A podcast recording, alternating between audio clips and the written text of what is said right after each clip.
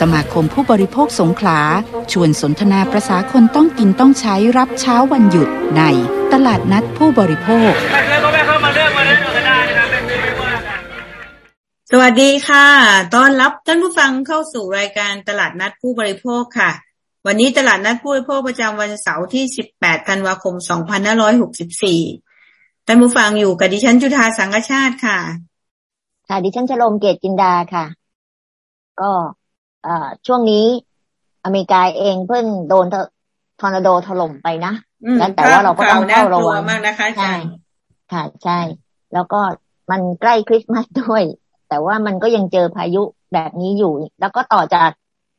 ทางซีกโลกตะวันตกก็มาทางซีกโลกตะวันออก ตอนนี้ก็มีพายุราอีนะ ก็ต้องระวังก็ยังมีข่าวเตือนจากกรมอุตุอยู่ในช่วง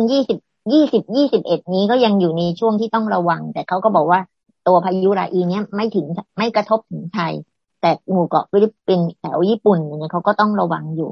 ซึ่งมันเป็นช่วงช่วงใกล้ปีใหม่นะแล้วก็จริง ๆ ก็เป็นประเด็นที่ที่ก็คงต้องต้องเฝ้าระวัง แล้วก็เป็นช่วงที่เขาเรียกว่าปลดล็อกดาวน์แล้วก็กำลังเที่ยวกำลังอะไรกันอยู่ช่วงนี้นะคะ ก็เป็นเป็นช่วงที่อาจจะต้องระวังตัวกัน ให้ดีขณะเดียวกันนะคะ กระแสเรื่องรถไฟฟ้าเนาะก็ค่อนข้างมาแรงตอนนี้อยากจะเตือนผู้บริโภคว่ายังไงก็ให้ช่วยติดตามเรื่องนี้กัน เพราะว่านโยบายเองเนี่ย เหมือนจะตามกระแสโลกไม่ทันนะคะหลายประเทศเขาก็ไปรถไฟฟ้ากันเยอะโตโยต้าก็เพิ่งประกาศนะคะนี่ประเด็นผู้บริโภคก็ให้ตามด้วยเรื่องพลังงานหมุนเวียนเรื่องพลังงานไฟฟ้านะคะ นี่ก็เป็นทิศทางโลกค่ะ ก็ ทักทายกันขณะเดียวกัน วันนี้เรามีประเด็นเรื่องที่จะคุยกันนะคะ ก็พยายามจะตัดตอนในช่วงที่ฟังและน่าสนใจมากนะคะ มันมีการเขาเรียกว่าพูดคุยเรื่องกฎหมายที่มาจัดการเรื่องปัญปัญหาการซื้อขายออนไลน์โดยกระบวนการยุติธรรมนะคะ จัดประชุมกันอย่างน่าสนใจนะคะ ก็ที่มาก็มาจากอ่าสารดีกาเนี้ยก็กำลังลื้อกฎหมายใหม่ ใช้คำว่ากฎหมายร่วมสมัยเลยว่า ตอนนี้เรื่อง กฎหมายที่ต้องไล่ตามกันทั้งกระบวนการยุติธรรมก็เรื่องซื้อขายออนไลน์ก็ตัดตอนมาจากการประชุมอบรมสัมมนากันนะคะนี่น่าสนใจมากค่ะ ซึ่งเป็นตอนกฎหมายและปัญหาข้อกฎหมายที่เกี่ยวข้องกับการซื้อขายออนไลน์ ซึ่งเอ่อจะบอกว่าทันสมัยก็น่าจะได้นะคะอาจารย์ใช่ใช่คือแต่ว่าจริง ๆ เนี่ยปัญหาเรื่องพวกนี้ก็มีมาสักพักใหญ่แล้วแหละ แล้วก็มันเหมือนกับปัญหา ทางออกทางแก้ไม่ค่อยได้นะคะ เนื่องจากว่ามันมีรายละเอียดเอ่อปัญหาค่อนข้างเยอะนะคะ จากทุกหลาย ๆ หลาย ๆ ประเด็นนะ ทั้งตัวผู้บริโภคเองช่องทางการจัดการอะไรพวกนี้ค่ะ ในในตัวการสัมมนาเนี้ยก็มีการพูดถึงปัญหาพวกนี้ในมุมของศาลซึ่งทำให้เห็นว่า เออศาลเองก็มีความเข้าใจต่อเรื่องพวกนี้แล้วมันจะแก้ข้อจำกัดเรื่องเหล่านี้ยังไงนะคะ น่าสนใจมากค่ะ ก็ แต่ว่าเดี๋ยวตอนนี้เราไปตามข่าวในช่วงทันข่าวผู้บริโภคกันก่อนนะคะ ช่วงทันข่าวผู้บริโภค ข่าวแรกนะคะ เรื่องสิทธิประโยชน์ของบัตรทองตอนใกล้สิ้นปีนะก็มีประกาศเพิ่มมาอีกหกสิทธิประโยชน์นะคะค้นหายีนมะเร็งเต้านม แล้วก็แจกยาเพปสำหรับป้องกัน HIV นะคะอันนี้ก็เป็นตัวสิทธิประโยชน์ที่น่าสนใจมากข่าวจาก the coverage info นะคะ จากที่ประชุมคณะกรรมการหลักประกัน สุขภาพแห่งชาตินะคะบสปสช ครั้งที่ 13 2564 เมื่อวันที่ 9 ธันวาคมที่ผ่านมานะคะในอนุทินชาญวีกุลรองนายกรัฐมนตรีและรัฐมนตรีว่าการกระทรวงสาธารณสุขนะคะ ก็เป็นประธานเห็นชอบในชุดสิทธิประโยชน์ของระบบหลักประกัน 6 รายการด้วยกันนะคะ 5 รายการก็จะเริ่มดำเนินการตอน 1 มกราคม 2565 นะคะ โดยใช้งบเหลือจ่ายจากปี 2564 ที่ไม่มีภาระผูกพันจำนวน 238 ล้านบาทนะคะ ก็ก็ชดเชย ค่าบริการขณะที่อีกหนึ่งรายการนะคะ ใช้งบจากพระราชกำหนดกู้เงินนะคะ ที่ได้รับจากปี 2565 นะคะ ก็จะใช้ได้ตอนอตั้งแต่วันที่ 1 ตุลาคม 2564 เป็นต้นมานะคะ ซึ่งรองศาสตราจารย์แพทย์หญิงประสบศรีนะคะ ประธานอนุกรรมการกำหนดขอบเขตประเภทนะคะ การให้บริการสาธารณสุขนะคะ เปิดเผยว่ารายการสิทธิประโยชน์ทั้ง 6 นี้นะคะ ก็จะดำเนินการให้ประชาชน เข้าถึงบริการสาธารณสุขที่จำเป็นได้ก็ประกอบด้วยการตรวจยีนนะคะ ในผู้ป่วยมะเร็งนะคะ ก็มีชื่อนะคะ BRCA 1 BRCA 2มีวัตถุประสงค์คัดกรอง แล้วก็ค้นหาการกลายพันธุ์ในยีนโรคมะเร็งเต้านมระยะเริ่มต้นนะคะ แล้วก็รักษาได้อย่างรวดเร็ว เพราะนั้นอันนี้ก็สำหรับผู้ที่มีความเสี่ยงสูงในกลุ่มที่มีประวัติครอบครัวมียีนกลายพันธุ์นะคะสิทธิที่สองนะคะการป้องกันการติดเชื้อ HIV หลังการสัมผัสนะคะ ก็เรียกว่า SAV PEP หรือว่า post exposure นะคะ ในเรื่องของการที่ไปสัมผัสกับกลุ่มที่สัมผัสกับกลุ่มที่เป็น HIV แล้วก็กินยานี้ได้นะคะ ก็มีภาระงบประมาณจากค่ายาสูตรแนะนำนะคะ แล้วก็ค่าตรวจทางห้องปฏิบัติการโดยเฉลี่ยแล้ว 1,594 บาทต่อรายรายการที่สามนะคะ ก็เป็นการตรวจคัดกรองผู้ป่วยโรคพันธุกรรมเมตาบอลิกด้วยเครื่อง tandem mass นะคะ spectrometry นะคะ ซึ่งจะเป็นการขยายผลการตรวจคัดกรองทารกแรกเกิด ที่เป็นโรคทางพันธุกรรมเมตาบอลิกอันนี้ก็ดูได้ตั้งแต่เด็กแรกเกิดเลยนะคะ ซึ่งจะช่วยประหยัดต้นทุนค่ารักษา ซึ่งหลังจากที่ถ้ามีอาการเกิดขึ้นนะคะตรวจตั้งแต่แรกเลยนะคะ ก็คิดเป็นภาระงบประมาณจากค่าตรวจคัดกรองก็ห้าร้อยบาทต่อรายนะคะ อันนี้สำหรับในกลุ่มทารกนะคะ อันที่สี่นี่เป็นการคัดกรองรอยโรคเสี่ยง มะเร็งและมะเร็งช่องปากนะคะ เป็น CA oral screening นะคะ มีวัตถุประสงค์เพื่อเพิ่มการค้นหาผู้ป่วยรอยโรคเสี่ยงมะเร็งนะคะ ก็บางคนก็อาจจะมีร่องรอยแต่อาจจะยังไม่ใช่เป็นมะเร็งทันทีนะคะ ในกลุ่มที่อายุ 40 ปีขึ้นไปทุกสิทธิ์นะคะ มีค่าบริการตรวจชิ้นเนื้อหรือไบออปซีนี่หกร้อยบาท จากผู้เข้ารับการคัดกรองรอยโรคนะ มีความเสี่ยง ก็สองเปอร์เซ็นตนะคะ การตรวจชิ้นเนื้อ อันที่ห้านี่ก็ผ่าตัดใส่รากเทียมผู้ที่ไม่มีฟันทั้งปากนะคะวัตถุประสงค์เพื่อเพิ่มคุณภาพชีวิตสำหรับผู้ไม่มีฟันทั้งปากนะคะ ก็เป็นผู้ป่วยสิทธิบัตรทองที่ไม่มีฟันทั้งปาก แล้วก็มีข้อบ่งชี้ว่าต้องใส่ฟันรากเทียมนะคะ ก็มีงบประมาณทั้งหมดนะคะตั้งแต่ค่าผ่าตัดลากฟันแล้วก็บำรุงรักษานะคะสองหมื่นสี่พันบาทสองหมื่นสี่พันสองร้อยบาทต่อราย แล้วก็อันที่หกนี้ก็ขยาย ข้อบ่งชี้การใช้ยานะคะ human normal immunoglobulin intravenous นะคะ ขยายสำหรับผู้ป่วยที่ได้รับผลกระทบจากโควิดนะคะ อันนี้ก็เป็นพวกเกี่ยวกับเรื่องซินโดรมต่างๆนะคะเด็กที่ติดเชื้อโควิด มีภาวะกล้ามเนื้อหัวใจอักเสบคืออันนี้น่าจะเป็นผลจากการติดเชื้อโควิด แล้วก็มีภาวะกล้ามเนื้อหัวใจอักเสบต่างๆนะคะ ก็มีค่าเฉลี่ยที่อยู่ที่ห้าหมื่นถึงหนึ่งแสนบาทต่อรายนะคะ ซึ่ง ประธานอนุกรรมการกำหนดหลักเกณฑ์นะคะ คุณดวงตานะคะ ก็พูดถึงข้อเสนอต่างๆ นี่จะเป็นรวมเงินรวมทั้งสิ้น 245 ล้านบาท โดย 5 รายการแรกก็จะใช้เป็นงบเหลือจ่ายที่ไม่มีภาระผูกพันอย่างที่ได้เรียนไปแล้ว แล้วก็เป็นงบพรกกู้เงินฉุกเฉินนะคะ ก็คิดว่าเป็นหกสิทธิประโยชน์ที่ต้องสอดคล้องกับสถานการณ์ซึ่งสปสชก็ได้ประกาศมาให้ทราบค่ะ ค่ะมาตามที่ข่าวที่สองนะคะนี้ก็เป็นเรื่องอน่าจะเชื่อมโยงกันนะคะ GHS Index ชี้ไทยติดอันดับห้าของโลก ประเทศมั่นคงด้านสุขภาพ รับมือโรคระบาดนะคะ ข่าวจากเว็บไซต์ isranew.org ค่ะ ผู้สื่อข่าวรายงานว่าเมื่อวันที่ 10 ธันวาคมนะคะรายงานดัชนีความมั่นคงด้านสุขภาพของโลกนะคะ โดยทีมนักวิจัย นะคะจากศูนย์ความมั่นคงด้านสุขภาพ มหาวิทยาลัยจอห์นฮอฟกิน แล้วก็จอห์นฮอฟกินบลูมเบิร์กคณะสาธารณสุขศาสตร์ได้จัดอันดับประเทศความมั่นคงทางด้านสุขภาพนะคะ จากการประเมินความพร้อมในการรับมือการแพร่ระบาดของโรคติดต่อ 2021 ผ่าน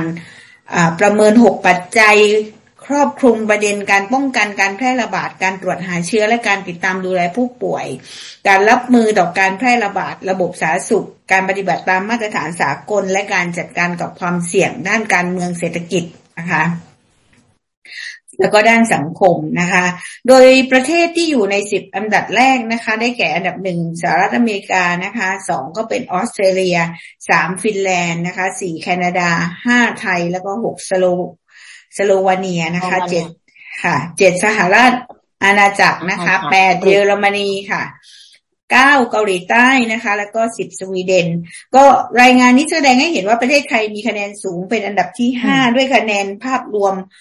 68.2 จากร้อยคะแนนนะคะ แล้วก็เป็นอันดับหนึ่งของเอเชีย เมื่อแบ่งตามปัจจัยที่ใช้ในการวิเคราะห์ประเทศไทยได้คะแนนสูงสุดในด้านการตรวจจับหาเชื้อและติดตามผู้ป่วยอยู่ที่ 91.5 คะแนนนะคะ ขณะที่คะแนนด้านการป้องกันและการแพร่ระบาดนี้ 59.7 คะแนน การรับมือต่อการแพ ร่ระบาด 67.3 คะแนน ระบบสาธารณสุข 64.7 คะแนน การปฏิบัติตามมาตรฐานสากล 68.9 คะแนน และการจัดการกับความเสี่ยง ด้านการเมืองเศรษฐกิจสังคมนะคะ 57.2 คะแนน ก็ก่อนหน้านี้เนี่ยก็รายงาน GSS Index ของปี 2562 ไทยได้รับการจัดอันดับอยู่ที่อันดับ 6 นะคะ ด้วยคะแนนภาพรวมนะคะ 73.2 จากร้อยคะแนนนะคะ ด้าน ทางนางสาวรัชดาธนาดิเรกนะคะรองโฆษกประจำสำนักนายกรัฐมนตรีก็เปิดเผยถึงการ ได้รับการจัดอันดับติด top 10 เอ้ยขออภัยค่ะ ติด top five ประเทศมั่นคงด้านสุขภาพในการรับมือโรคระบาดด้วยว่าการประเมินดัชนีความมั่นคงทางด้านสุขภาพนี้นะคะ ก็สะท้อนให้เห็นถึงประสิทธิภาพของนโยบายด้านสาธารณสุข แล้วก็การจัด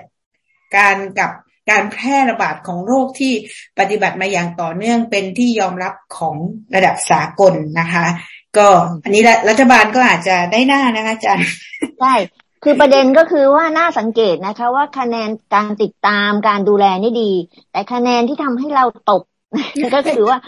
คะแนนเรื่องการเมืองแล้วก็เศรษฐกิจสังคมนะดึงของเรานี่ตกเกลารูดเลยมาอยู่อันดับที่ห้านี่คะแนนพวกนั้นนี่คะแนนดีมากเลย แต่ยังไงรัฐบาลก็ยังรู้สึกว่าได้หน้าอยู่นะโดยภาพรวมเนี่ยระบบระบบของเราอาจจะค่อนข้างดีนะคะ ระบบสาธารณสุขนะคะคะแนนเศรษฐกิจสังคมการเมืองตกเลยนะคะ อันนี้ชัดเจนดึงเลยนะคะ ดึงเพื่อนหมดเลยค่ะ ก็มาข่าวที่สามนะคะ อันนี้เช่นกันค่ะ เรื่องมาตรฐานเรื่องหน้ากากอนามัยทางการแพทย์นะคะ ก็จะเห็นว่าทางสภาองค์กรของผู้บริโภคมาให้ข้อมูลหลังจากนั้นนะ สมอ ก็ต้องมาเสนอบทบาทของตัวเองให้ชัดเจนนะคะ ก็ข่าวที่สามก็คือ สมอ เร่งตรวจสอบหน้ากากอนามัยไร้มาตรฐานสีห่อก็เล็งใช้มาตรฐานบังคับนะคะ กลางปีหกห้าก็คือมาตรฐานจริง ๆ เนี่ย ก็อาจจะไม่บังคับ ตอนนี้ใช้มาตรฐานบังคับแล้วนะคะในบรรจงสุกรีธานะคะ เลขาธิการสำนักงานมาตรฐานผลิตภัณฑ์อุตสาหกรรมนะคะ หรือสมอ ก็พูดตามข่าวที่แถลงออกมาเรื่องการตรวจสอบนะคะ ผลการทดสอบหน้ากากอนามัยใช้ครั้งเดียว เมื่อวันที่ 30 พฤศจิกายนของทาง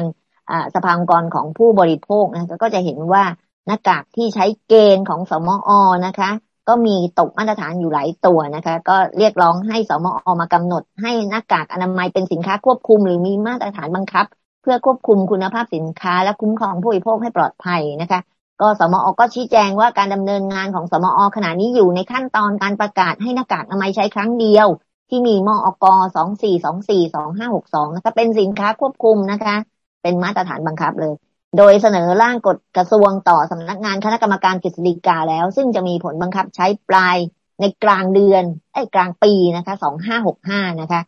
ซึ่งปัจจุบันสมอกำหนดมาตรฐานไว้นะคะ เกี่ยวกับมาตรฐานทั่วไป เป็นมาตรฐานภาคสมัครใจนะคะ ไม่ได้บังคับจำนวนเจ็ดมาตรฐานนะคะ ซึ่งหน้ากากใช้ครั้งเดียวชนิด N ร้อยลดความเสี่ยงการติดเชื้อทางการแพทย์ห้ามอกสามหนึ่งเก้าเก้านะคะสองห้าหกสี่หน้ากากผ้า หกนะคะมอกสองหนึ่งเก้าเก้าสองห้าสี่เจ็ดนะคะ ต่างๆนี่นะคะ ชนิดกรองอนุภาคดูดซับก๊าซและไอ โดยมีผู้ประกอบการสมัครใจนะคะ ยื่นขอรับใบอนุญาต แสดงเครื่องมาตรฐานมอกสองสี่สองสี่สองห้าหกสองอันนี้นี่เป็นมาตรฐานของมอกนะคะ แบบหน้ากากอนามัยใช้ครั้งเดียว และได้รับใบอนุญาตจำนวนเก้าราย และมีผู้ได้รับใบอนุญาต แสดงเครื่องหมายมาตรฐานมอกสองสี่แปดศูนย์สองห้าหกสองหน้ากาก N เก้าสิบห้าแล้วหนึ่งรายนะคะ กรณีนี้ก็สมอเบื้องต้นก็จะพบว่าในจำนวน 41 ยี่ห้อมีผู้ประกอบการ 4 ราย ที่ได้รับอนุญาตจากสมอนะคะ ก็มีดังรายชื่อ เช่นนะคะ บริษัท TPCS บริษัท KS Golden จำกัด บริษัท NN Sky Trade แล้วก็บริษัทเฮเวนะคะ มีผลการ ทดสอบผลิตภัณฑ์ไม่เป็นไปตามมาตรฐานสมอนะคะ ซึ่งได้ตรวจสอบข้อเท็จจริงแล้ว แล้วก็ให้ความเป็นธรรมกับผู้ประกอบการนะคะ เป็นมาตรฐานเรียกว่าภาคสมัครใจยังไม่บังคับนะคะมกมีสามระดับก็คือระดับใช้งานทั่วไป ระดับใช้งานทางการแพทย์ แล้วก็ระดับใช้งานทางการแพทย์ในทางสัญญกรรมนะคะ ก็มีความเข้มข้นต่างกันนะคะ ซึ่งหน้ากากอนามัยใช้ครั้งเดียวตามมาตรฐานมกสองสี่สองสี่หกสองห้าหกสองนะคะกำหนดระดับการกรองน้อยสุด มีประสิทธิภาพในการกรองแบคทีเรียได้น้อยกว่า 95เปอร์เซ็นกรองอนุภาค 0.1 ไมครอนได้ไม่น้อยกว่า 95เปอร์เซ็นแล้วก็สามารถป้องกันไม่ให้ของเหลวซึมผ่านได้ ซึ่งปัจจุบันยังเป็นมาตรฐานทั่วไปอยู่นะคะ ผู้ประกอบการสมัครใจจะยื่นขอใบอนุญาตหรือไม่ก็ได้นะคะเขาเรียกว่ามาตรฐานสมัครใจนะคะ แต่หลังจากนี้นะคะสมอก็จะประกาศให้หน้ากากอนามัยเป็นสินค้าควบคุมแล้ว และจะเป็นผลให้ผู้ผลิตผู้นำเข้าผู้จำหน่าย ที่จะต้องผลิตนำเข้าและจำหน่าย เฉพาะสินค้าที่ได้รับอนุญาตจากสมอเท่านั้น หากฝ่าฝืนก็จะมีโทษตามกฎหมาย ในระหว่างที่สมอดำเนินการประกาศเป็นสินค้าควบคุม ผู้บริโภคก็จำเป็นต้องซื้อหน้ากากอนามัยมาใช้ขอให้สังเกตเครื่องหมายมอกก่อนทุกครั้งนะคะนี่เลยค่ะที่การสมอก็กล่าว สรุปแล้วก็พยายามจะให้ประกาศเป็นมาตรฐานบังคับนะคะซึ่งนี่สำคัญเนาะเพราะว่าต่อไปถ้า หน้ากากอนามัยไหนที่ขายแล้วไม่มีเครื่องหมายมอกอ่า เราก็แสดงว่าอันนี้ไม่ผ่านมาตรฐานนะหรือถ้าผ่านมอกแล้ว แล้วปรากฏว่าไปทดสอบแล้วไม่ผ่านตามมาตรฐานอ่าอันนี้ก็ว่าเป็นอันนี้อีกส่วนหนึ่งเพราะว่าตอนนี้ประเด็นก็คือว่าหน้ากากที่ขายเนี่ยจะหาสัญลักษณ์มอกยังไม่ได้นะคะยังไม่ต้องบอกว่ามีแล้วไม่ได้มาตรฐานในนั้นค่อยว่ากันอีกหลังจากนี้นะ เพราะว่าพอมันไม่มีมาตรฐานมันก็เลยจะแบบ แบบไหนก็ได้นะคะแข่งกันระหว่างสมอกับอยมาตรฐานไหนที่ผู้บริโภคพึ่งเละพึ่งได้นะคะ มาที่ข่าวที่สี่ค่ะ นี่ก็เป็นอีกเรื่องที่สำคัญนะคะ แล้วก็ตามกันมาอย่างต่อเนื่อง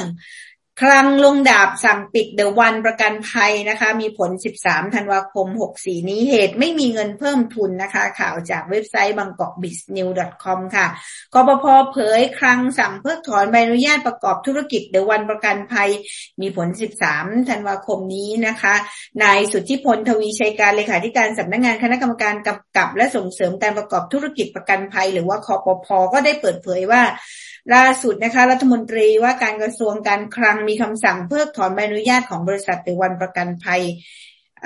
จำกัดมหาชนนะคะ เนื่องจากบริษัทเนี่ยมีฐานะการเงินไม่เป็นไปตามที่กฎหมายกำหนด ไม่มีความสามารถเพิ่มทุนและไม่เพียงพอต่อการจ่ายสินไหมทดแทน สะท้อนว่าบริษัทไม่มีความสามารถและไม่มีความพร้อมนะคะในการดำเนินการ ดังนั้นเพื่อให้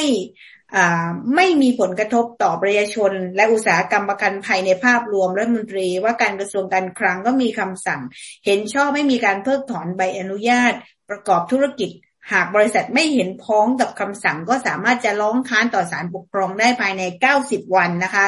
อย่างไรก็ตามหลังจากนี้กองทุนประกันวินาศภัยจะเข้ามาดูแลผู้เอาประกันภัยของบริษัทเดวันประกันภัย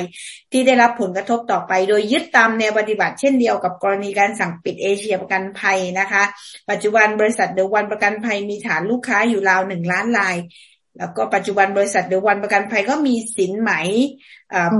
ประกันโควิดค้างจ่ายรวมประมาณนะคะ 2,700 ล้านบาท โดยที่ประชุมผู้ถือหุ้นของบริษัทล่าสุดไม่อนุมัติการเพิ่มทุนจดทะเบียน ซึ่งหลังจากบริษัทถูกหยุดรับประกันภัยชั่วคราว ก็ต้องเร่งดำเนินการแก้ไขฐานะบริษัทภายใน 15 วัน แต่บริษัทก็ไม่สามารถแก้ไขฐานะการเงินกลับมาได้นะคะ โดยไม่มีแหล่งเงินทุนอื่นที่จะมาเสริมสภาพคล่องทั้งแหล่งเงินทุนแล้วก็เงินกู้ยืมนะคะ นี่ก็ในที่สุดก็ บริษัทเดวันประกันภัยนะคะ ก็ถูกปิดไป ก็มีผลตั้งแต่วันที่สิบสามธันวาคมนะคะสองพันร้อยสิบสี่ค่ะค่ะซึ่งที่ผ่านมาเนี่ยก็เป็นประเด็นที่ผู้บริโภคต้องตามนะคะ เพื่อให้คอปพอมากำกับ แล้วก็มาดูแลใช้กองทุนนี้ให้เข้มข้นนะคะ ไม่งั้นผู้บริโภคก็จะโดนถูกเอาเปรียบเรื่องพอขายประกันแล้วทำยังไงต่อดีอะจ่ายประกันไม่ได้นะคะนี่ก็เป็นเรื่องที่จะต้องติดตามให้คอปพอดูแลได้นะคะ มาข่าวที่ห้าเช่นกันค่ะ ผู้บริโภคเนี่ยอพอมีประเด็นอะไร แล้วก็มีเครือข่ายที่ออกมาร้องเรียนมาฟ้องร้องว่านี่คุณไม่ได้ควบคุมกำกับดูแลนะ อันนี้โดนฟ้องปิดปากค่ะ คุณวิทูลเลี่ยนจำรูนนะคะผออมูลนิธิไบโอไทยกรณีเคลื่อนไหวแบนสามสารเคมีอันตรายนะคะ แล้วเสร็จแล้วปรากฏว่าโดนฟ้องเขาเรียกว่าฟ้องปิดปากนะนี้ศาลยกฟ้องแล้วซึ่งเราต้องรีบประกาศให้ทราบนะคะ เพื่อให้คนที่ทำงานคุ้มครองผู้บริโภคนะคะ ได้สามารถใช้เงื่อนไขในการนี้ไม่ไม่ย่อท้อนะ สามารถขับเคลื่อนต่อไปได้นะคะศาลยกฟ้องแล้วนะคะ ข่าวจากมติชน .co.th นะคะ เมื่อวันที่ 15 ธันวาคม ที่ศาลอาญาถนนรัชดาพิเศษนะคะศาลก็นัดฟังคำสั่งในชั้นไต่สวนนะคะ มูลฟ้องในคดีระหว่างนางจันยามณีโชตนะคะ อันนี้ต้องดัง ๆ เลยนะคะ เพราะพวกนี้เขาชอบใช้การฟ้องเพื่อปิดปากไม่ให้พวกเราเคลื่อนไหวนะคะ ในฐานะนายกสมาคมวิทยาการวัชพืชแห่งประเทศไทยนะคะ เป็นโจทย์ ฟ้องนายวิทูลเลี่ยนจำรูนนะคะผู้อำนวยการมูลนิธิชีววิถีนะคะ ในฐานคดีหมิ่นประมาทนำความเท็จสู่ระบบคอมพิวเตอร์ ตามพรบคอมพิวเตอร์จากกรณีเพจของไบโอไทย เผยแพร่ข้อความโต้แย้งกลุ่มคัดค้านการแบนสารเคมีในประเด็นความอันตรายของสารเคมีสามชนิดได้แก่พาราควอตนะคะคลอร์ไพริฟอสแล้วก็ไกลโฟเซตนะคะ ส่วนในกรณีที่นายวิฑูรย์ระบุผ่านสื่อถึงสาเหตุที่ทำให้เชื่อได้ว่ากลุ่มองค์กรที่ค้านการแบนสารเคมีนะคะ เป็นพิษ มีผลประโยชน์ทับซ้อนกับบริษัทสารเคมี ซึ่งศาลนัดไต่สวนมูลฟ้องเมื่อวันที่หนึ่งพฤศจิกายนที่ผ่านมานะคะ แล้วก็นัดฟังคำสั่งในวันที่สิบห้าที่ผ่านมาเช่นกันนะคะนายวิทูลก็เดินทางไปที่ศาลพร้อมกับนายรัศดามนูรัศดานะคะทนายความ หลังจากที่นายรัศดาทนายความเปิดเผยว่าศาลพิจารณายกฟ้องนะคะ ก็หาว่าพวกเราเอาข้อมูลเป็นเท็จมาใส่นะคะ อันนี้ โดยเหตุของศาลที่นำมาสู่การยกฟ้องในวันนี้ก็คือเรื่องที่นายวิทูลให้สัมภาษณ์หรือการโพสต์ข้อความในประเด็นเชิงวิชาการ เป็นเรื่องที่ยังไม่ได้ข้อยุติว่าข้อเท็จจริงจะเป็นอย่างไร ในส่วนประเด็นพรบคอมพิวเตอร์นะคะศาลมองว่าไม่ใช่การนำเข้าข้อมูลอันเป็นเท็จเข้าสู่ระบบคอมนะคะ จึงพิพากษายกฟ้องส่วนความกังวลของฝ่ายโจทย์จะยื่นอุทธรณ์ต่อ ทนายความระบุว่าตนคิดว่าเมื่อเขาไม่เห็นด้วยก็ใช้สิทธิอุทธรณ์ได้ค่ะจำเลยยังคงยืนหยัดที่จะทำหน้าที่ของตนเองในฐานะที่เป็นมูลนิธิชีววิธีหรือไบโอไทยตามวัตถุประสงค์ที่จะส่งเสริมความรู้ วิชาการเกษตร และปกป้องผลประโยชน์ของประชาชนและเกษตรกร ไม่ใช่เป็นเรื่องของการแสวงหาผลกำไรยังทำหน้าที่ต่อไป ด้านนายวิทูลนะคะก็ให้สัมภาษณ์ว่า ต้องขอบคุณมูลนิธินิติธรรมสิ่งแวดล้อมทีมทนายความ ซึ่งทุกท่านมีประสบการณ์การต่อสู้คดีความเพื่อปกป้องผลประโยชน์สาธารณะ โดยเฉพาะประเด็นเกี่ยวข้องกับสุขภาพและสิ่งแวดล้อม ประเด็นที่มีทนายความยกขึ้นมาต่อสู้ มีเหตุผลหนักแน่นตนเชื่อมั่นตั้งแต่ต้นแล้วนะคะ ว่าจะเอาความจริงมาเพื่อให้เห็นประโยชน์สาธารณะ แล้วก็พึงได้รับการคุ้มครองศาลก็วินิจฉัยยืนยันแล้วนะคะ เป็นบรรทัดฐานในเรื่องของที่จะน่า เป็นประโยชน์ต่อนักวิชาการทั้งหลายที่กำลังศึกษาผลกระทบจากสารเคมีก็ดีนะคะ หรือผลกระทบเรื่องอื่นที่เกี่ยวข้องกับสุขภาพกับสิ่งแวดล้อมก็สามารถพูดความจริงได้ เผยแพร่ข้อมูลได้นะคะ เห็นว่าเป็นประโยชน์ก็ควรได้รับการคุ้มครองเช่นเดียวกันค่ะ อันนี้เอ่อบ่อยครั้งนะทางพวกผู้ประกอบการจะใช้กฎหมายฟ้องแล้วก็ปิดปากคนที่มาตู้เรื่องนี้ค่ะค่ะ มาที่ข่าวสุดท้ายนะคะ บริษัทส่งของชื่อดังทิ้งพัสดุเต็มโกดังไม่มีคนไปส่ง ผู้เสียหายนับร้อยคนแห่กันมารับของเองนะคะ ข่าวจากเว็บไซต์ one 3 1 net นะคะ จากกรณีที่บริษัทขนส่งพัสดุชื่อดังแห่งหนึ่งในจังหวัดสุรินทร์ค่ะ ทิ้งพัสดุค้างนานนับเดือนไม่มีคนไปส่ง บางคนต้องไปค้นของที่โกดังนะคะ ซึ่งเป็นบริษัทค่ายสีแดงแห่งหนึ่งนะคะ ก็เดานะคะ ว่าค่ายสีแดงนี่เป็นบริษัทอะไรนะคะ ก็ตั้งอยู่ที่โกดังที่บริเวณที่อำเภอเมืองสุรินทร์นะคะ เขตเทศบาลเมืองสุรินทร์ก็เมื่อล่าสุดวันที่ 14 ธันวาคมนะคะ ผู้สื่อข่าวลงพื้นที่ไปติดตาม เรื่องที่เกิดขึ้นก็พบว่าพบโกดังนะคะ แล้วก็มองไปข้างในก็พบพัสดุข้างในเต็มโกดังนะคะมีผู้เสียหายร้อยคนทยอยแห่กันมาติดต่อขอรับพัสดุจากบริษัทดังกล่าว แต่พนักงานไม่เปิดประตูโกดัง แล้วก็ไม่ให้ข้อมูลใด ๆ ทั้งสิ้นเกี่ยวกับเรื่องพัสดุที่ตกค้างนะคะ ผู้สื่อข่าวก็ได้ไปขอคำชี้แจงจากพนักงานบริษัทดังกล่าว แต่กลับเงียบพร้อมกับปิดประตูเหล็ก ไว้ไม่ให้คนนอกเข้าไปข้างในโกดังนะคะ ผู้เสียหายบางคนก็ถึงกับวีนแตกกลางวง เพราะว่าต้องลางานมาเพื่อติดต่อรับของ ซึ่งมาที่นี่แล้วหลายครั้ง แต่พนักงานก็พูดคำเดียวว่าให้รออีกสองวันกำลังอัปเดตข้อมูลให้อยู่ ซึ่งผู้เสียหายบางคนถึงกับทนไม่ได้ จนต้องไปร้องทุกข์นะคะ ที่สพเมืองสุรินทร์แล้วก็นำตำรวจมาไกลเกลี่ยโดยด่วน พอเจ้าหน้าที่ตำรวจเดินทางมานะคะ บริษัทส่งพัสดุดังกล่าวทางพนักงานก็ได้เจรจาผ่านทางเจ้าหน้าที่ตำรวจให้ออกมาชี้แจงแทนโดยบริษัทยื่นข้อเสนอให้นะคะ บอกว่าอยากให้ผู้เสียหายทุกคนที่มาวันนี้ลองลองรับข้อเสนอของบริษัทขนส่งไปก่อน ถ้าทำไม่ได้ก็ไปฟ้องร้องเรียกค่าเสียหายได้ และดำเนินการตามกฎหมายต่อไป โดยบริษัทดังกล่าวเนี่ยยื่นข้อเสนอว่าขอเวลาอีกสองวันในการเคลียร์ จัดการพัสดุถ้าไม่มีการแก้ไขอะไรก็สามารถฟ้องร้องได้นะคะทางด้านผู้เสียหายคนหนึ่งนะคะ ก็ให้ข้อมูลนะคะว่าตัวเองเนี่ยไม่ได้รับพัสดุนะคะ ได้เล่าให้ผู้สื่อข่าวฟังว่ามาติดตามพัสดุเป็นกล่องสุ่มนะคะ ก็ซื้อผ่านผ่านมาสี่ห้าวันแล้วก็ไม่ได้รับของแต่อย่างใดนะคะ ตอนแรกเจ้าหน้าที่ก็โทรไปแจ้งว่าจะมาส่ง แต่ว่าตนเองไม่สะดวกรับก็เลย เลื่อนมานะคะ แต่ว่าก็รอแล้วก็ไม่มีการติดต่อกลับมาอีกเลยนะคะ ก็เลยโทรสอบถามพนักงานเขาก็บอกว่าเดี๋ยวจะรีบจัดส่งให้ แต่ว่าก็รอมาเรื่อยๆ ก็ไม่มีการจัดส่งนะคะ ก็เลยตามมาที่ที่โกดังนะคะ จะมาหาของแต่ว่าก็ไม่เจอนะคะอันนี้ก็เป็นเรื่องของบริษัทส่งของนะคะ จริงๆก็ดูเหมือนอาจจะเกิดขึ้นลักษณะแบบนี้ ที่อื่น ๆได้เช่นกันนะคะ ตอนนี้เรื่องของบริษัทส่งของนี่ก็เป็นเรื่องที่ผู้บริโภคส่วนใหญ่ก็ต้องใช้บริการนะคะใช่แล้วจริง ๆ แล้วคนขายของออนไลน์ก็ต้องใช้บริการก็เลยไม่รู้ข้อพิพาทแบบนี้ถ้าเกิดขึ้นเนี้ย เอ๊ะ เราจะโทษคนขายของก็ไม่ได้ก็ต้องมาใช่แล้วถ้าเป็นถ้าเป็นเอ่อถ้าเป็นของสดนี่ยิ่งลำบากใหญ่เลยนะคะอาจารย์ใช่ทั้งคนซื้อคนขายออนไลน์นะคะ เดี๋ยวจะไปต่อเนื่องในช่วงของจับประเด็นผู้บริโภคนะคะ ซึ่งเป็นประเด็นเกี่ยวกับเรื่องของกฎหมายการซื้อขายออนไลน์ค่ะ ช่วงจับประเด็นผู้บริโภค กลับเข้าสู่ช่วงจับประเด็นผู้บริโภคนะคะ อย่างที่บอกท่านผู้ฟังไว้ค่ะ วันนี้ สิ่งที่เรานำมาฝากท่านผู้ฟังนะคะ เป็นประเด็นที่น่าสนใจมากนะคะ เป็นคลิปเสียงจากการสัมมนาวิชาการ กฎหมายร่วมสมัยเรื่องรู้เท่าทันการซื้อขายออนไลน์นะคะ ซึ่งจัดโดยวิทยาลัยวิชาการกฎหมายเฉพาะด้านสารยุติธรรม สถาบันพัฒนาข้าราชการฝ่ายตุลาการสารยุติธรรมนะคะ ก็ตอนตอนที่เรานำฝากพูดท่านฟังนี่เป็นตอน กฎหมายและปัญหาข้อกฎหมายที่เกี่ยวข้องกับการซื้อขายออนไลน์ ซึ่ง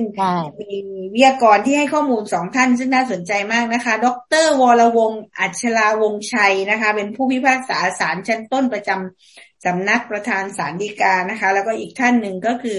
นายเผ่าพันธ์ชอบน้ำตาลนะคะ ผู้พิพากษาหัวหน้าศาลประจำสำนักประธานศาลฎีกานะคะ เดี๋ยวเราไปฟังข้อมูลจากทั้งสองท่านค่ะ ซื้อของแค่หลักร้อยหลักพัน ผมก็มีตัวเลขนะฮะเขาสำรวจมาว่า ในคนที่ซื้อซื้อของออนไลน์ คือผู้บริโภคเนี่ยที่ซื้อของออนไลน์เนี่ย อยู่ที่ประมาณสี่สิบห้าเปอร์เซ็นของคนที่ซื้อของออนไลน์ เขายินดีที่จะซื้ออยู่ในระดับหนึ่งพันถึงแปดพันบาท เกือบครึ่งหนึ่งของคนซื้อของออนไลน์ตอนเนี้ยเนี่ยเขาซื้ออยู่ในระดับหนึ่งพันถึงแปดพันบาท มากกว่านั้นไปเขาอาจจะลังเลอย่างที่ท่านวรวงว่าว่าเอ๊ะ จะโอนเงินเป็นหมื่นนี่คิดแล้วคิดอีกนะแต่อยู่ในระดับแปดพันเนี่ยเขายินดีที่จะซื้อแปดพันบาท สมมุติซื้อแล้วมีปัญหา ไม่ตรงปกหรืออะไรมา แล้วเทียบกับความยุ่งยากที่จะไปเคลมหรือไปฟ้องศาลไม่เอาดีกว่า อย่างผมเพิ่งซื้อไดโนเสาร์เนี่ยร้อยหนึ่งเห็นมาเออขำๆไม่เอาก็ได้ จริง ๆ มันไม่ตรงอะ่ะ ไม่เหมือนรูปเลย รูปมันเป็นไดโนเสาร์ทำไมมาของจริงมันมากลายเป็นอย่างนี้อย่างเงี้ย แต่เราก็ไม่เอาดีกว่าทุกคนก็คิดอย่างนี้ ก็ด้วยความที่มันทุนทรัพย์เล็กน้อยเหลือเกิน ผู้บริโภคพร้อมที่จะถอดใจไม่เอา ซึ่งถ้าเราไม่เข้าไปดูแลตรงนี้ว่าเออไม่เอาก็ไม่เอาถือว่าเป็นเรื่องส่วนตัวไอ้สิ่งที่เราอยากเห็นเชิงมหาภาค คือความน่าเชื่อถือของการทำธุรกรรมออนไลน์หรืออีคอมเมิร์ซในบ้านเราไม่เกิด กลายเป็นอีคอมเมิร์ซหรือแพลตฟอร์มอีคอมเมิร์ซของบ้านเรากลายเป็นที่ทดสอบจิตนะฮะว่าพร้อมที่จะละโลภกดลงทุกเมื่อเออได้มาไม่ตรงปกก็ช่างมัน ไม่ใช่มันต้องไม่ใช่ภาพนี้ นะฮะแต่ตอนนี้มันเป็นภาพนี้อยู่ แล้วเราจะทำยังไงฮะต้องเรียนท่านวโรงว่าไอ้ปัญหาข้อกฎหมายต่าง ๆ นานาที่ทางคณะทำงานศึกษามาเนี่ยนะภายใต้ข้อจำกัดของกฎหมายที่มีอยู่เนี่ยเราพอจะมี solution อะไรยังไงบ้างฮะในส่วนคำถามที่ผมคิดว่าเป็นคำถามสำคัญก็คือว่านะครับเอาคำถามปัจจุบันที่ผู้บริโภคต้องประสบอยู่ก็คือว่าไอ้สิ่งที่เขาทำสัญญาซื้อขายออนไลน์กันเนี่ยไม่ว่าจะเป็นซื้อขายผ่านไลน์ผ่าน Facebook ผ่านไอจีนะครับ ผ่าน s h อ p e e Lazada กฎหมายรับรองหรือเปล่านะครับ ถือว่าเป็นสัญญาซื้อขายซึ่งได้รับการรับรองตามกฎหมาย เวลามีข้อพิพาทเกิดขึ้น มีการผิดสัญญาเกิดขึ้น สามารถนำไปฟ้องศาลได้หรือเปล่าคำตอบสั้น ๆ ก่อนเลยครับ เนื่องจากเวลาไม่ไม่มาก กฎหมายรับรองครับนะครับ แล้วกฎหมาย กฎหมายที่เป็นกฎหมายหลักของเราก็คือประมวลกฎหมายแพ่งและพาณิชย์นะครับ ในส่วนของการซื้อขายนะครับ สัญญาซื้อขายและนะครับ กฎหมายในส่วนของพรบธุรกรรมทางอิเล็กทรอนิกส์นะครับ ถ้าเราดูในเรื่องของสัญญานะครับ สัญญาซื้อขายนะครับ มาตราที่เกี่ยวกับแบบของสัญญาซื้อขายคือมาตราสี่ห้าหกนะครับ ว่าจะเป็นซื้อขายอสังหาริมทรัพย์ต้องทำหนังสือจดทะเบียนต่อจากพนักงานเจ้าหน้าที่ อันนี้ก็จะไม่เกี่ยวกับสโคปของเรานะครับ แต่สิ่งที่เกี่ยวกับสโคปของเราคือส่วนส่วนที่ไฮไลท์ครับว่านะครับในกรณีที่สัญญาซื้อขายสังหาริมทรัพย์ซึ่งตกลงกันเป็นราคา 20,000 บาท หรือกว่านั้นขึ้นไปก็ต้องทำตามเงื่อนไขนะครับที่วักก่อนกำหนดนะครับก็คือทำเป็นหลักฐานเป็นหนังสือนะครับวางประจำไว้หรือได้ชำระหนี้บางส่วน ไม่งั้นจะฟ้องร้องบังคับคดีไม่ได้ นะครับเพราะฉะนั้นเนี่ยในส่วนนี้กฎหมายที่เป็นกฎหมายในโลกอนาล็อกของเรามาตั้งนานแล้วเนี่ยนะครับได้ระบุไว้อยู่แล้วว่า เฉพาะสัญญาซื้อขายสังหาริมทรัพย์ก็คือเป็นเป็นทรัพย์ที่เคลื่อนไหวได้ครับไม่ใช่พวกที่ดิน ไม่ใช่พวกเรือกำปั่นหรืออะไรก็ตามนะครับ พวกนี้เนี่ยนะครับถ้าทำสัญญาซื้อขายมูลค่าไม่ถึงสองหมื่นบาทนะครับ อาจจะไม่จำเป็นต้องทำเป็นหลักฐานเป็นหนังสือ ก็มีผลใช้บังคับตามกฎหมาย แต่นะครับ มันก็ต้องไปดูหลักกฎหมายในเรื่องของนิติกรรมสัญญาด้วย ว่าคุณจะมีสัญญาเกิดขึ้น และมีผลผูกพันตามกฎหมาย สามารถฟ้องร้องบังคับคดีได้เนี่ยนะครับ สัญญานั้นมันต้องเกิดขึ้นก่อนนะครับ แล้วพอสัญญาเกิดขึ้นก่อนเนี่ยท่านดูอะไรนะครับ ท่านต้องดูในเรื่องของการแสดงเจตนานะครับ การเสนอคำเสนอสนองนะครับ ว่ามันต้องตรงกันไหมเกิดเป็นสัญญาขึ้นหรือเปล่านะครับ ซึ่งการแสดงเจตนาทางอิเล็กทรอนิกส์นะครับ เราจะพูดถึงสองส่วนด้วยกันคือการแสดงเจตนาแบบ real time คือเราอยู่กันต่อหน้านะครับ อาจจะเป็นต่อหน้าแบบ virtual นะครับ ต่อหน้าแบบเราใช้ Facebook นะครับ ใช้วิดีโอคอลนะครับ หรือว่า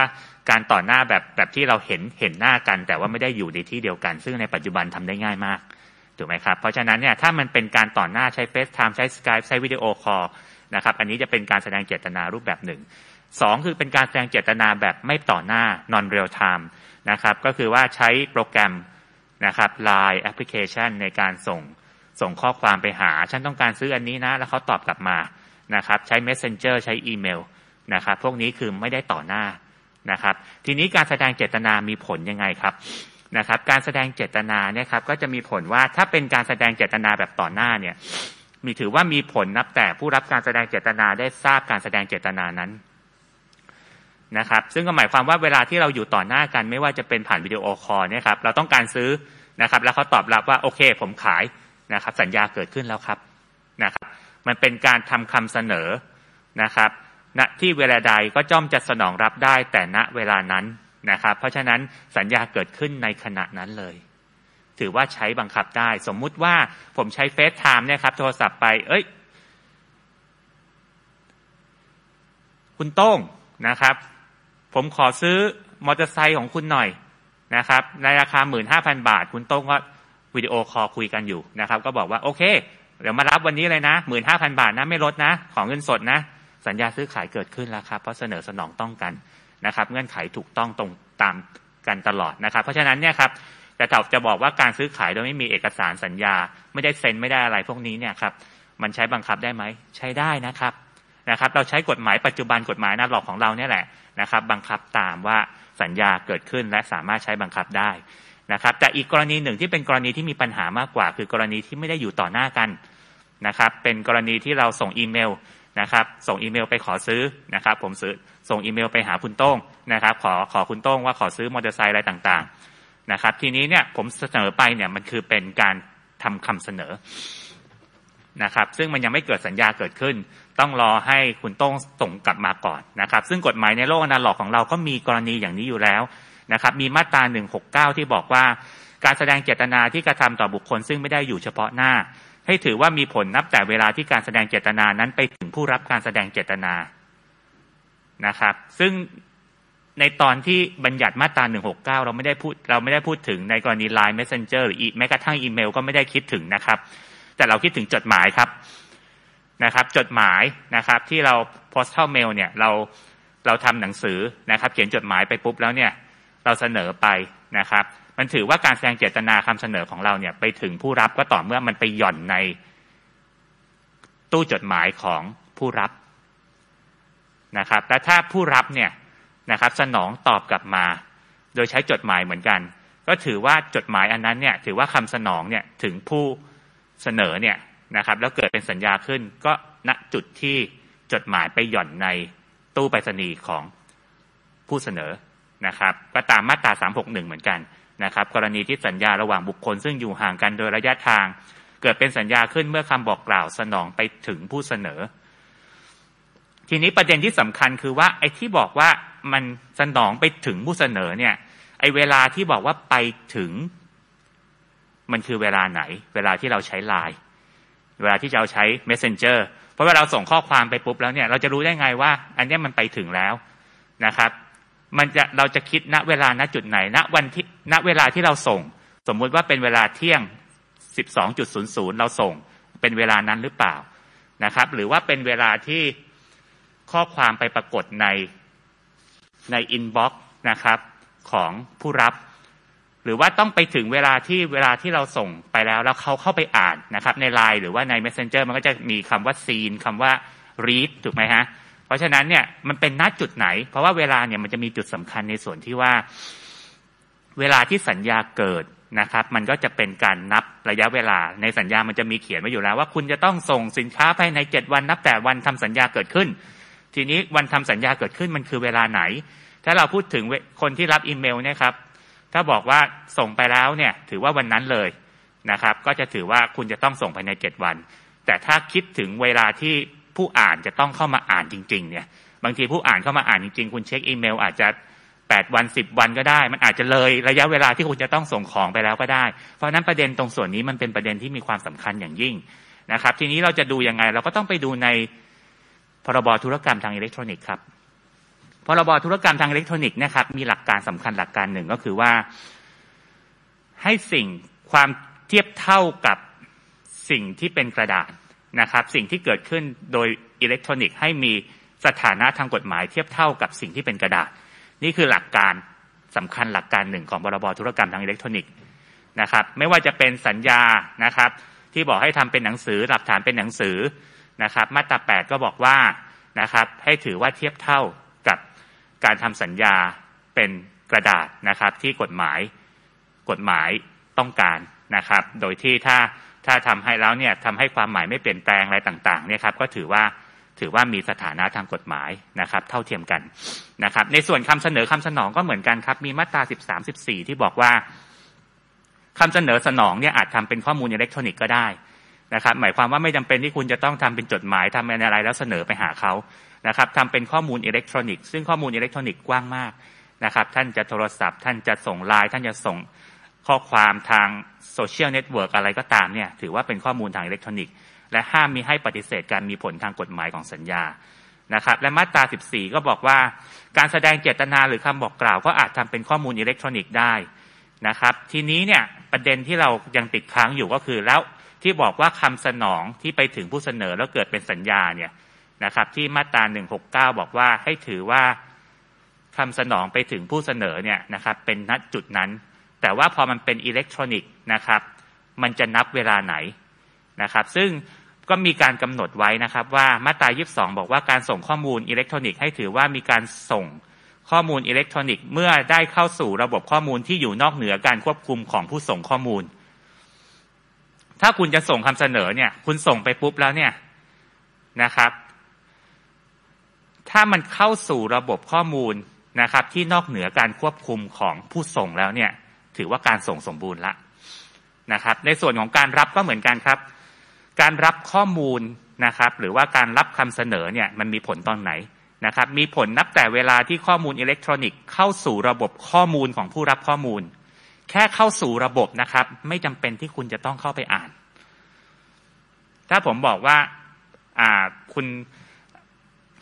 ถ้าเกิดว่าคุณต้องการที่จะขายมอเตอร์ไซคันนี้ให้ผมเนี่ย คุณส่งอีเมลตอบรับกลับมาที่ w a l a o l e at hotmail com นะครับ คุณส่งมาปุ๊บเนี่ย คุณส่งมาปุ๊บแล้วมันเข้าสู่ เข้าสู่อินบ็อกซ์ของผมเนี่ย ถือว่ามีผลแล้วว่าผมรับสัญญาเกิดขึ้น โดยที่ผมอาจจะยังไม่ได้เข้าไปอ่านก็ได้ ผมอาจจะยังไม่ได้คลิกเข้าไปอ่าน หรืออาจจะไม่เคยอ่านเลยแต่สัญญาเกิดขึ้นแล้วนะครับ นะครับ เพราะว่าคุณระบุไปแล้วว่าให้ส่งมา ในนี้นะครับ แต่ถ้าเกิดว่าวรรคสองเนี่ยบอกว่าถ้าเกิดว่าผู้รับข้อมูลได้กำหนดระบบข้อมูลที่ประสงค์จะใช้การรับข้อมูลอิเล็กทรอนิกส์ไว้โดยเฉพาะนะครับ ก็ให้ถือว่าการรับข้อมูลมีผลนับแต่เวลาที่ข้อมูลอิเล็กทรอนิกส์เข้าสู่ระบบข้อมูลที่ผู้รับข้อมูลได้กำหนดไว้นั้น ก็ตามตัวอย่างที่ผมบอก คือผมกำหนดระบบข้อมูลคือเป็น w a l a o l e at hotmail com นะครับแต่ถ้า นะครับข้อมูลอิเล็กทรอนิกส์นั้นไปส่งไปยังระบบข้อมูลอื่นของผู้รับข้อมูล ซึ่งไม่ใช่ระบบข้อมูลที่ผู้รับข้อมูลกำหนดไว้ ให้ถือว่าการรับข้อมูลมีผล ตั้งแต่เวลาที่เรียกข้อมูลอิเล็กทรอนิกส์จากระบบข้อมูล อันนี้น่าสนใจ ตรงที่ว่า ถ้าผมบอกว่าให้ส่งคำเสนอคำคำสนองเนี่ยกลับมาที่ w a l a o l e h o t m a i l c o m แล้วคุณส่งมานะครับ ถือว่าสัญญาเกิดขึ้นแม้กระทั่งผมไม่ได้เข้าไปอ่าน แต่ถ้าคุณไม่ได้ส่งมา w a l a o l e at hotmail com แต่คุณไปส่ง w a l a o l e at yahoo com ที่ผมไม่ได้บอกไว้นะครับ ในกรณีนี้คุณส่งไปตรงนั้นเนี่ยไม่ถือว่าสัญญาเกิดขึ้นนะ สัญญาจะเกิดขึ้นก็ต่อเมื่อผมเข้าไปอ่านเข้าไปเรียกดูข้อมูลนั้นนะครับเข้าไปเรียกข้อมูลอิเล็กทรอนิกส์จากระบบข้อมูลนะครับ เพราะฉะนั้นเนี่ยมันจะมีความแตกต่างกัน แต่ผมคิดว่ามันซับซ้อนเกินไปเอาเป็นว่า คุณทำธุรกรรมอิเล็กทรอนิกส์ออนไลน์ปัจจุบันเนี่ย คำตอบเดียวคือมีผลทางกฎหมาย ขอให้มีการเสนอสนองต้องกัน ถูกต้องตรงกัน ก็มีผลทางกฎหมายสัญญาเกิดขึ้นนะครับ ทีนี้สัญญาเกิดขึ้นเนี่ยหมายความว่านะครับ มีข้อกำหนดเงื่อนไขสัญญาที่ผูกพันผู้ซื้อและผู้ขาย ผู้ขายต้องมีหน้าที่ในการส่งสินค้า ให้ถูกต้องตามที่ตกลงไว้อยู่ในสภาพที่ดีใช้การได้ไม่ชำรุดบกพร่อง ไม่ถูกรอนสิทธิ์นะครับ อันนี้คือตามกฎหมายซื้อขายทั่วไป ผู้ซื้อก็ต้องมีหน้าที่ในการชำระสินค้า ทีนี้ถ้าเกิดว่าแต่ละฝ่ายไม่ยอมทำตามหน้าที่ก็จะเกิดข้อพิพาทเกิดขึ้น ทีนี้เราบอกว่าสัญญาซื้อขายที่เกิดขึ้นแบบออนไลน์ทั้งหมดเนี่ย มันใช้บังคับได้ ทีนี้เราเราจะทำยังไงนะครับ ในปัจจุบันเนี่ยครับ เราก็ต้อง ทำความเข้าใจว่านะครับ ปัจจุบันข้อจำกัดก็คือ เวลามีข้อผิดสัญญาเกิดขึ้นถามว่าคุณฟ้องได้ไหม คุณฟ้องได้ คุณฟ้องได้ แต่มันเป็นคนละคำถามกับว่าคุณจะฟ้องหรือเปล่า ถูกไหมครับถามว่าคุณฟ้องได้ไหมสัญญา มันชอบด้วยกฎหมายไหมผมบอกได้เลยว่าชอบด้วยกฎหมาย คุณทำสัญญาซื้อขายออนไลน์เนี่ย คุณไม่เคยเจอหน้ากันเลย แต่ว่าคุณทำสัญญาซื้อขายกันเนี่ย นะครับกฎหมายธุรกรรมทางอิเล็กทรอนิกส์รองรับนะครับ ใช้ได้บังคับได้นะครับ แต่ทำไมทำไมคุณไม่มาฟ้องนะครับทำไมคดีพวกนี้มันถึงไม่ได้เข้ามานะครับ มันคือเป็นสิ่งที่เป็นประเด็นปัญหาที่เกิดขึ้นอยู่นะครับ การฟ้องศาลข้อจำกัดคืออะไรครับ อย่างที่บอกคือทุนทรัพย์ ธุรกรรมออนไลน์ไม่มาก เป็นหลักพันเท่านั้นเองนะครับ คุณจะฟ้องศาลเนี่ย คุณก็จะคิดว่ามันต้องจ้างทนายหรือเปล่านะครับ ถ้าคนทั่วไปไม่ใช่นักกฎหมายใช่ไหมฮะต้องจ้างทนายหรือเปล่า ต้องเสียค่าธรรมเนียมศาลหรือเปล่านะครับ แต่ว่าอันนี้ก็ตามวิผู้บริโภคเนี่ยครับ ก็กำหนดไว้ชัดเจนว่าถ้ามันเป็นผู้บริโภคนะครับ ฟ้องผู้ประกอบธุรกิจนะครับ ค่าธรรมเนียมไม่ต้องเสียนะครับ ในส่วนนี้ก็แม้กระทั่งร่างฟ้องไม่เป็นก็ไม่ต้องจ้างทนาย นะครับ สามารถฟ้องด้วยวาจามีเจ้าพนักงานคดีช่วยดูแล ช่วยร่างฟ้องให้คุณแค่เข้ามาบอกข้อเท็จจริงนะครับก็ถามว่าอาทุนทรัพย์ไม่มากอย่างนี้คุณก็ไม่ต้องเสียอะไรนี่นะครับทำไมคุณไม่ได้ฟ้อง บอกก็มันพันกว่าบาท ถึงผมไม่ได้เสียค่าธรรมเนียมไม่ได้เสียค่าทนาย แต่ค่าแท็กซี่ที่ผมไปอะ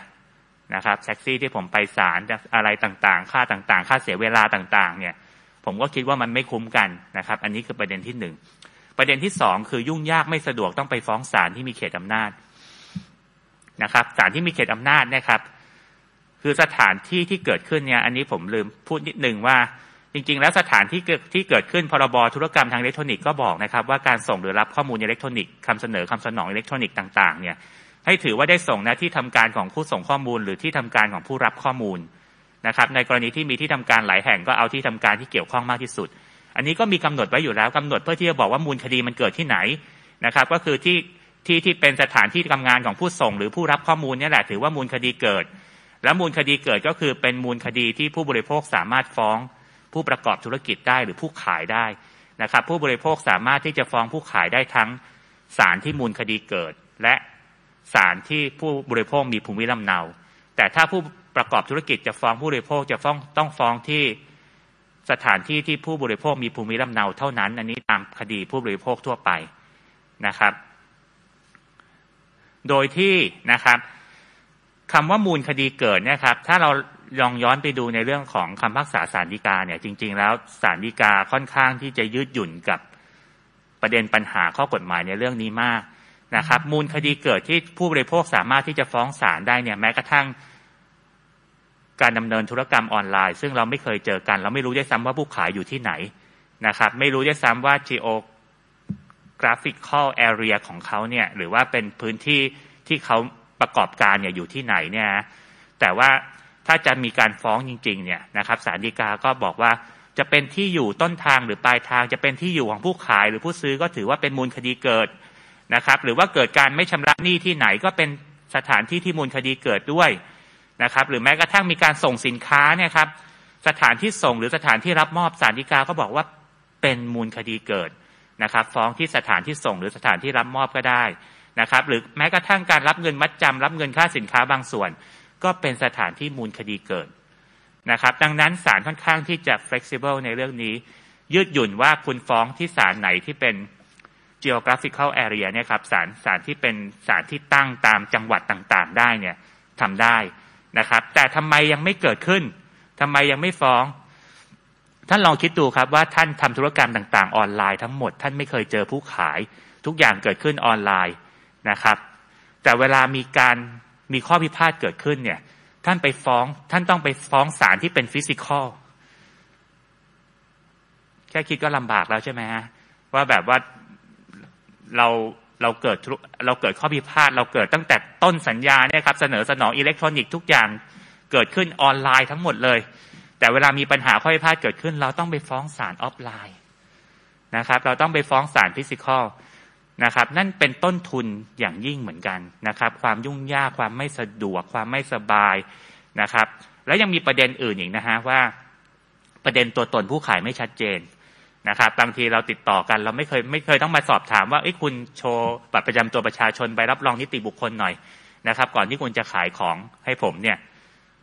เราเคยขอไหมครับ ผมก็ไม่เคยขอ ผมบางทีไม่รู้จักเขาด้วยซ้ำำนะครับ บางทีไปซื้อตามตามร้านแบบฝากร้านธรรมศาสตร์จุฬาอะไรต่างๆนานาเนี่ยเราไปซื้อเราก็ไปซื้ออาศัยความเชื่อใจอาศัยทุนทรัพย์ที่ไม่ค่อยมากนัก เราก็โอนไปเลย นะครับ แล้วก็มาเมื่อไหร่ก็เมื่อนั้น ถ้าไม่มาเราก็อาจจะไปโวยวายตามหน้าเพจอะไรต่างๆนะครับ แต่นั่นก็คือเป็น reaction ของเราที่พอทำได้ แต่ถ้าเราจะฟ้องจริงเนี่ยเรามั่นใจว่าเราจะรู้หรอครับว่าเขาเขาเป็นใครที่จะฟ้อง เพราะอย่างน้อยเนี่ยคุณฟ้องศาลเนี่ยตามกฎหมายคือเขาต้องมีสภาพบุคคลนะ ไม่ว่าจะเป็นนิติบุคคลหรือว่าเป็นบุคคลธรรมดานะครับ แต่ว่าคุณจะฟ้องเนี่ยคุณต้องรู้ว่าอย่างน้อยคุณจะไปฟ้องใครนะครับ แล้วก็จำกัดอีกประการหนึ่งคือมีลักษณะระหว่างประเทศ ตอนนี้ผู้ขายจำนวนมากเป็นคนจีน เวลามีปัญหาเรา เราไปคุยกับเขาเนี่ยเขาจะตอบมาลักษณะเหมือนแบบ เหมือนไม่ใช่คนพูดนะครับ เหมือนเป็นแบบ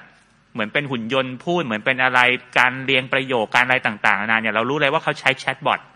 นะครับเขาใช้บอทในการพูดนั่นหมายความว่ามีโอกาสที่ผู้ขายจะเป็นคนจีน คนต่างประเทศคนอะไรก็ตามนะครับ เพราะฉะนั้นเนี่ยพอมันมีคดีข้อยพลาดเกิดขึ้นเนี่ย เราจะไปฟ้องเขาได้ยังไง นะครับ ถึงเรามีมาตราสี่ตรีเนี่ยฮะตามวิแพ่งบอกว่าถ้าจำเลยอยู่ต่างประเทศเนี่ยก็สามารถฟ้องได้ที่ศาลแพ่งนะครับ อันนี้ก็เป็นประเด็นที่เราที่เราก็ดูเหมือนกันว่ามีข้อกฎหมายที่ให้ไหมนะครับ แล้วพอมันมีลักษณะรองประเทศนะครับ ทุนทรัพย์น้อยระบุตัวตนผู้ขาย สิ่งหนึ่งที่ตามมาอีกอย่างหนึ่งคือการบังคับคดีว่าอสมมุติว่าคุณได้คำพักษาเกิดมาขึ้นมาเนี่ยแล้วคุณจะเอาคำพักษาเนี่ยไปบังคับกับทรัพย์สินของเขา หรือทำให้เขาต้องจ่ายเงินคุณได้อย่างไง นะครับ นี่คือสภาพปัญหาที่เกิดขึ้นเวลาที่คุณมีข้อพิพาท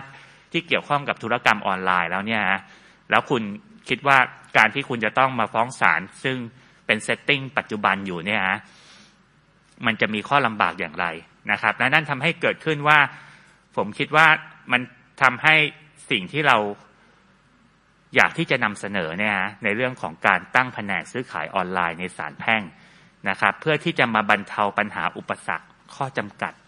ต่างๆเหล่านี้นะครับ ซึ่งผมคิดว่าทางท่านอาจารย์พงเดชท่านก็น่าที่จะมาครอบเวอร์ในส่วนนี้อยู่นะครับ แต่ว่าก่อนก่อนที่จะถึงนะครับ ผมขออนุญาตให้ทางท่านอาจารย์เผ่าพันธ์นะครับ ได้กรุณาสรุปนิดนึงว่าในส่วนที่เนื้อหาของเราเนี่ยครับอพอที่จะเปิดทางในส่วนของการตั้งแผนกคดีซื้อขายออนไลน์ได้อย่างไรได้บ้างครับ ครับ ก็ คงสรุปได้นิดนึงนะครับเพราะเวลากระชั้นเข้ามาแล้ว ก็ที่นำเรียนไปนะฮะที่ท่านวรวงหรือผมพูดไปสักชั่วโมงกว่าๆเนี่ยจะเพื่อให้ท่านเห็นว่าการซื้อขายออนไลน์นะฮะมีแนวโน้มเติบโตประเด็นแรกนะฮะอันที่สองก็คือว่าการซื้อขายออนไลน์มีปัญหานะครับ แล้วยังไม่มีวิธีแก้ปัญหาที่เหมาะสม ถ้าท่านดูในหาเข้าไปดูใน Google อะไรเนี่ยฮะจะรู้ว่าตอนนี้ประชาชนนะฮะที่เขาซื้อของออนไลน์แล้วเขามีปัญหาเนี่ย ไม่มีที่พึ่งฮะยังต้องช่วยเหลือตัวเองเยอะฮะเช่นก็ inbox เข้าไปแล้วก็ไปคอมเมนต์ หรือไม่ก็มาโพสต์ตำหนินะหรือมา ต่อว่ามาอะไรก็นั่นคือวิธีการช่วยเหลือตัวเองนะว่าทำยังไงนะฮะแต่ที่ใช้กลไกของกฎหมายจริง ๆ เนี่ย ความจริงกฎมีนะฮะก็คือมาฟ้องศาลก็มาฟ้องได้ แต่อย่างที่ท่านวรวงว่าฮะข้อจำกัดของกฎหมายที่เป็นแอนะล็อก รวมทั้งสารที่เป็นสารออฟไลน์เนี่ย มันเป็นอุปสรรคอย่างหนึ่งอย่างมากด้วยนะฮะ ที่ผมเลยให้ทราว่าเขาถอดใจเห็นอย่างนี้โอ้ถอดใจพันหนึ่งไม่เอาก็ได้ แต่เราทำอย่างนี้ไม่ได้นะ คืออย่างนี้เนี่ย มันมันลดโอกาสในการแข่งขันในระดับไอระดับประเทศเนี่ยนะอีกส่วนหนึ่งก็คือว่าทำให้ผู้บริโภคเนี่ยจะรู้สึกว่า เออไม่มีกลไกของกฎหมายที่เข้าไปช่วยเหลือเขา อันนี้เป็นข้อจำกัดจริง ๆ ว่าความที่มันทุนทรัพย์น้อย แต่มันกระทบต่อคนได้กว้างขวางนะฮะทุกคนมีประสบการณ์ทางด้านนี้นะฮะก็นำมาสู่ว่าพอปัญหาที่เกิดขึ้นนั่นแหละหนึ่งด้วยกฎหมายที่เป็นอนาล็อก วิธีการที่เป็นอนาล็อก สารที่เป็นสารออฟไลน์นะฮะจริงๆวิธีการเราก็พอจะมีวิธีการอิเล็กทรอนิกส์มาใช้แล้วใช่ไหมฮะ แต่วิธีการอิเล็กทรอนิกส์ที่ที่เราใช้อยู่ทุกวันนี้เนี่ยไม่ว่าการฟ้องคดี e-filing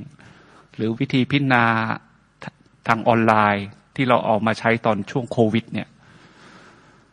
ที่ใช้อยู่ทุกศาลทั่วประเทศเนี่ย มันมันยังไม่ตรงกับเรื่องที่เอามาทำตรงนี้นะฮะเรายังคงใช้ระบบความยินยอม ความสมัครใจใช่ไหมฮะ ว่าอยากจะทำก็ทำไม่พร้อมก็ไม่ก็ไปทำแบบปกตินะฮะ หรือแม้กระทั่งการฟ้องก็ดี อย่างการฟ้อง e-filing เนี่ย ความจริงมันย้อนแย้งกันอยู่นะฮะเพราะข้อพิพาทหรือเอกสารหรือหลักฐานอะไรที่เขาต้องเอามาฟ้อง ความจริงมันเป็นกระดาษนะฮะสัญญาที่เขาทำกันนะเขาทำเป็นกระดาษ แต่พอถึงเวลาให้ฟ้องเราบอกคุณให้ฟ้องเป็นดิจิทัล สัญญามันเป็นแอนนาล็อก แต่ให้ฟ้องมาเป็นดิจิทัล นี่มันก็คือความย้อนแยง้ง และมันก็ทำให้เกิดสภาพการทำงานหลังบ้านของเรานะเข้าใจว่าทางผู้ฟังอาจจะมีทางเจ้าหน้าที่ศาลก็จะเห็นกันอยู่ว่ามันเกิดอะไรขึ้นนะฮะกับการเอาแอนาล็อก มาทำเป็นดิจิทัลนะฮะแต่ในขณะเดียวกันในเรื่องของการฟ้องคดีเรื่องคดีซื้อขายออนไลน์ มันเป็นข้อพิพาทเป็นสภาพปัญหาที่เป็นดิจิทัล ไม่มีกระดาษเลยนะฮะ เขาทำบนสมาร์ทโฟนทำบนแท็บเล็ตทำบนอะไร ไม่มีกระดาษเลยทุกคนทุกอย่างร้อยเปอร์เซ็นต์อยู่ในออนไลน์หมด แต่พอเวลาถ้าจะเอามาฟ้องเราบอกไม่ได้คุณต้องฟ้องโดยกฎหมายโดยกฎเกณฑ์ที่มีปัจจุบันก็คือทำเป็นกระดาษ อันนี้เป็นเรื่องเรื่องเรื่องหนึ่งฮะคือเป็นความย้อนแยง้ง ในทางวิชาการเนี่ยเขาได้ข้อสรุปอย่างหนึ่งเลยนะครับว่า ข้อพิพาท ที่เกิดจากออนไลน์นะฮะซึ่งไม่อาจจะไม่ได้จำกัดเฉพาะเรื่องซื้อขายออนไลน์นะฮะอย่างของประเทศอย่างประเทศจีนที่เขามี Internet Court เนี่ย Internet Court เขาไปทำเรื่องละเมิดลิขสิทธิ์บนออนไลน์ด้วย มันมาจากความคิดที่ว่าข้อพิพาทที่เกิดบนออนไลน์ บนโลกออนไลน์นะฮะหรือเกิดจากออนไลน์เนี่ย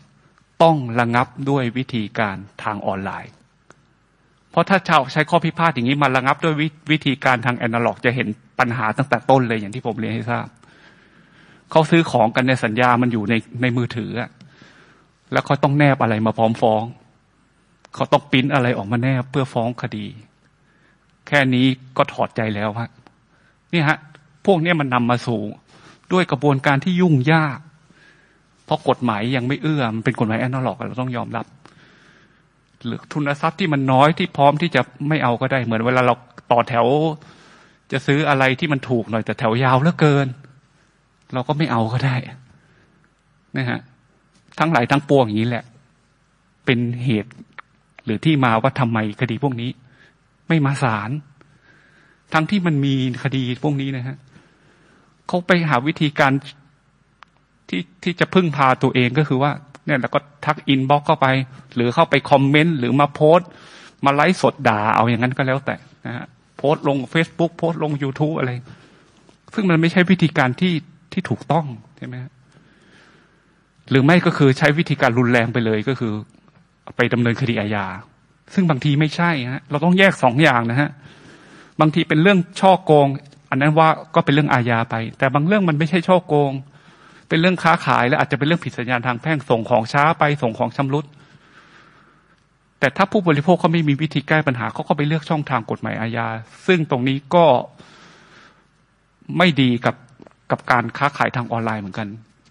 มองนึกสภาพถ้าเราเป็นคนขายของออนไลน์ แล้วมีปัญหาอย่างเงี้ย โดนแต่ลูกค้าแจ้งความอาญาขึ้นขึ้นศาลขึ้นโรงพักเป็นว่าเล่น ใครอยากจะขายของออนไลน์ คนที่เขาสุดจริตนะนั้นมันต้องหา พื้นที่ที่เหมาะสมที่มาแก้ปัญหาคือศาลนะแล้วก็ต้องเป็นศาลที่ทำทางออนไลน์ เราก็จะมีนี่แหละในแผนกคดีซื้อขายออนไลน์ในศาลแพ่ง ลักษณะการทำงานของของของแผนกนี้ตามที่กบศ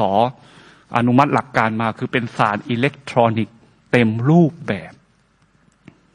ตั้งแต่ต้นจนจบนะฮะ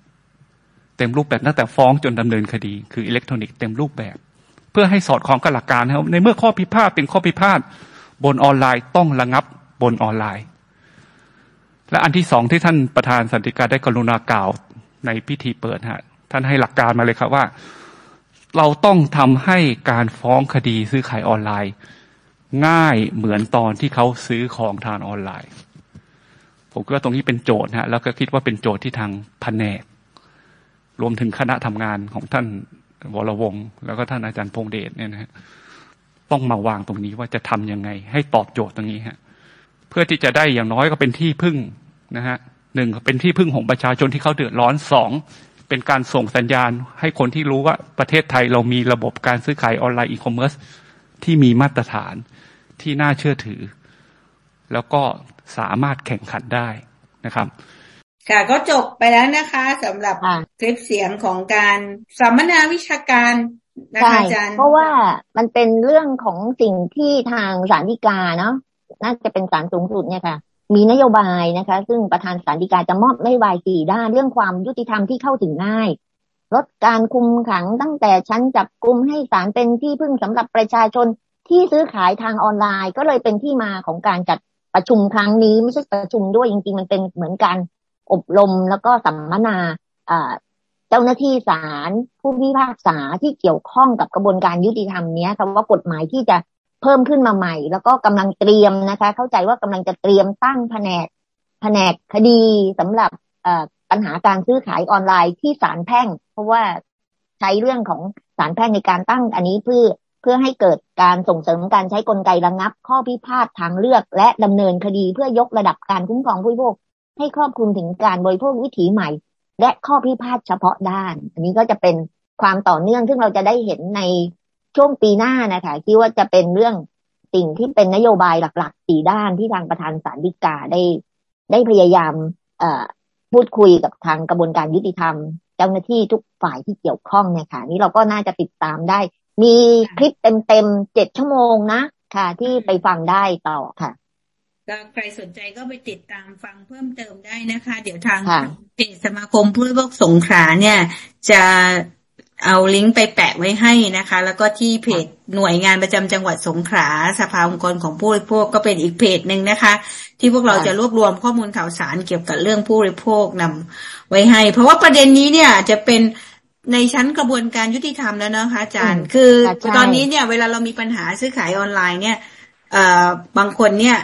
เนื่องจากความเสียหายมูลค่าความเสียหายมันไม่เยอะ หลายคนก็ใช้วิธีแบบทิ้งนะคะ ไม่ได้ดำเนินการอะไร หรือว่ายอมให้เขาหลอกไปเฉยๆนะคะ ทั้งที่ความเสียหายเนี่ยมันเกิดขึ้นค่อนข้างเยอะ แต่ว่าการที่จะดำเนินการให้ถึงที่สุดเนี่ยมันจะไม่ค่อยมี เพราะว่าความ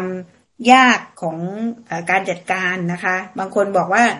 แม้ว่าจะมีตัวช่วยค่อนข้างเยอะแล้วสำหรับผู้พวก แต่ว่าในความเป็นจริงเวลาที่ไปดำเนินการแก้ไขเรื่องพวกเนี้ยผู้พวกก็ยังเสียเวลาในการดำเนินการจัดการปัญหาอีกค่อนข้างเยอะนะ วันเดียวไม่ใช่จบนะ กระบวนการยุติธรรมเลยจะช่วยอำนวยความสะดวกเรื่องนี้นะคะใช่น่าสนใจมาก หวังว่าปีหน้านะกระบวนการมันน่าจะชัดเจนแล้วก็สามารถคุ้มครองผู้พวกได้มากขึ้น เพราะว่าสิ่งสำคัญก็คือว่า นอกจากการคุ้มครองผู้พวกแล้วเรื่องเหล่านี้จะนำไปสู่การส่งเสริมธุรกิจด้วยนะคะอาจารย์ ไม่ใช่แค่เรื่องคุ้มครองผู้พวกเท่านั้น มันจะทำให้ระบบธุรกิจของเราเนี่ยมันมันอ่ามันน่าสนใจคนอยากใช้มันน่าเชื่อถือนะ มันอยากซื้ออยากขายนะคะ ค่ะนี่ก็ไปติดตามฟังเพิ่มเติมได้สำหรับใครที่สนใจนะคะว่าสำหรับวันนี้เราสองคนต้องลาท่านฟังไปก่อนนะคะ แล้วก็อย่าลืมติดตามพวกเราทางเพจของหน่วยงานประจำจังหวัดสงขลาสภาองค์กรของผู้บริโภคนะคะ แล้วก็ที่เพจสมาคมผู้บริโภคสงขลาค่ะสำหรับวันนี้สวัสดีค่ะ สวัสดีค่ะ มาร่วมตั้งวงคุยเรื่องกินเรื่องใช้ กับสมาคมผู้บริโภคสงขลาได้ทุกวันเสาร์ที่วิทยุมอ FM 88.0เมกะเฮิร์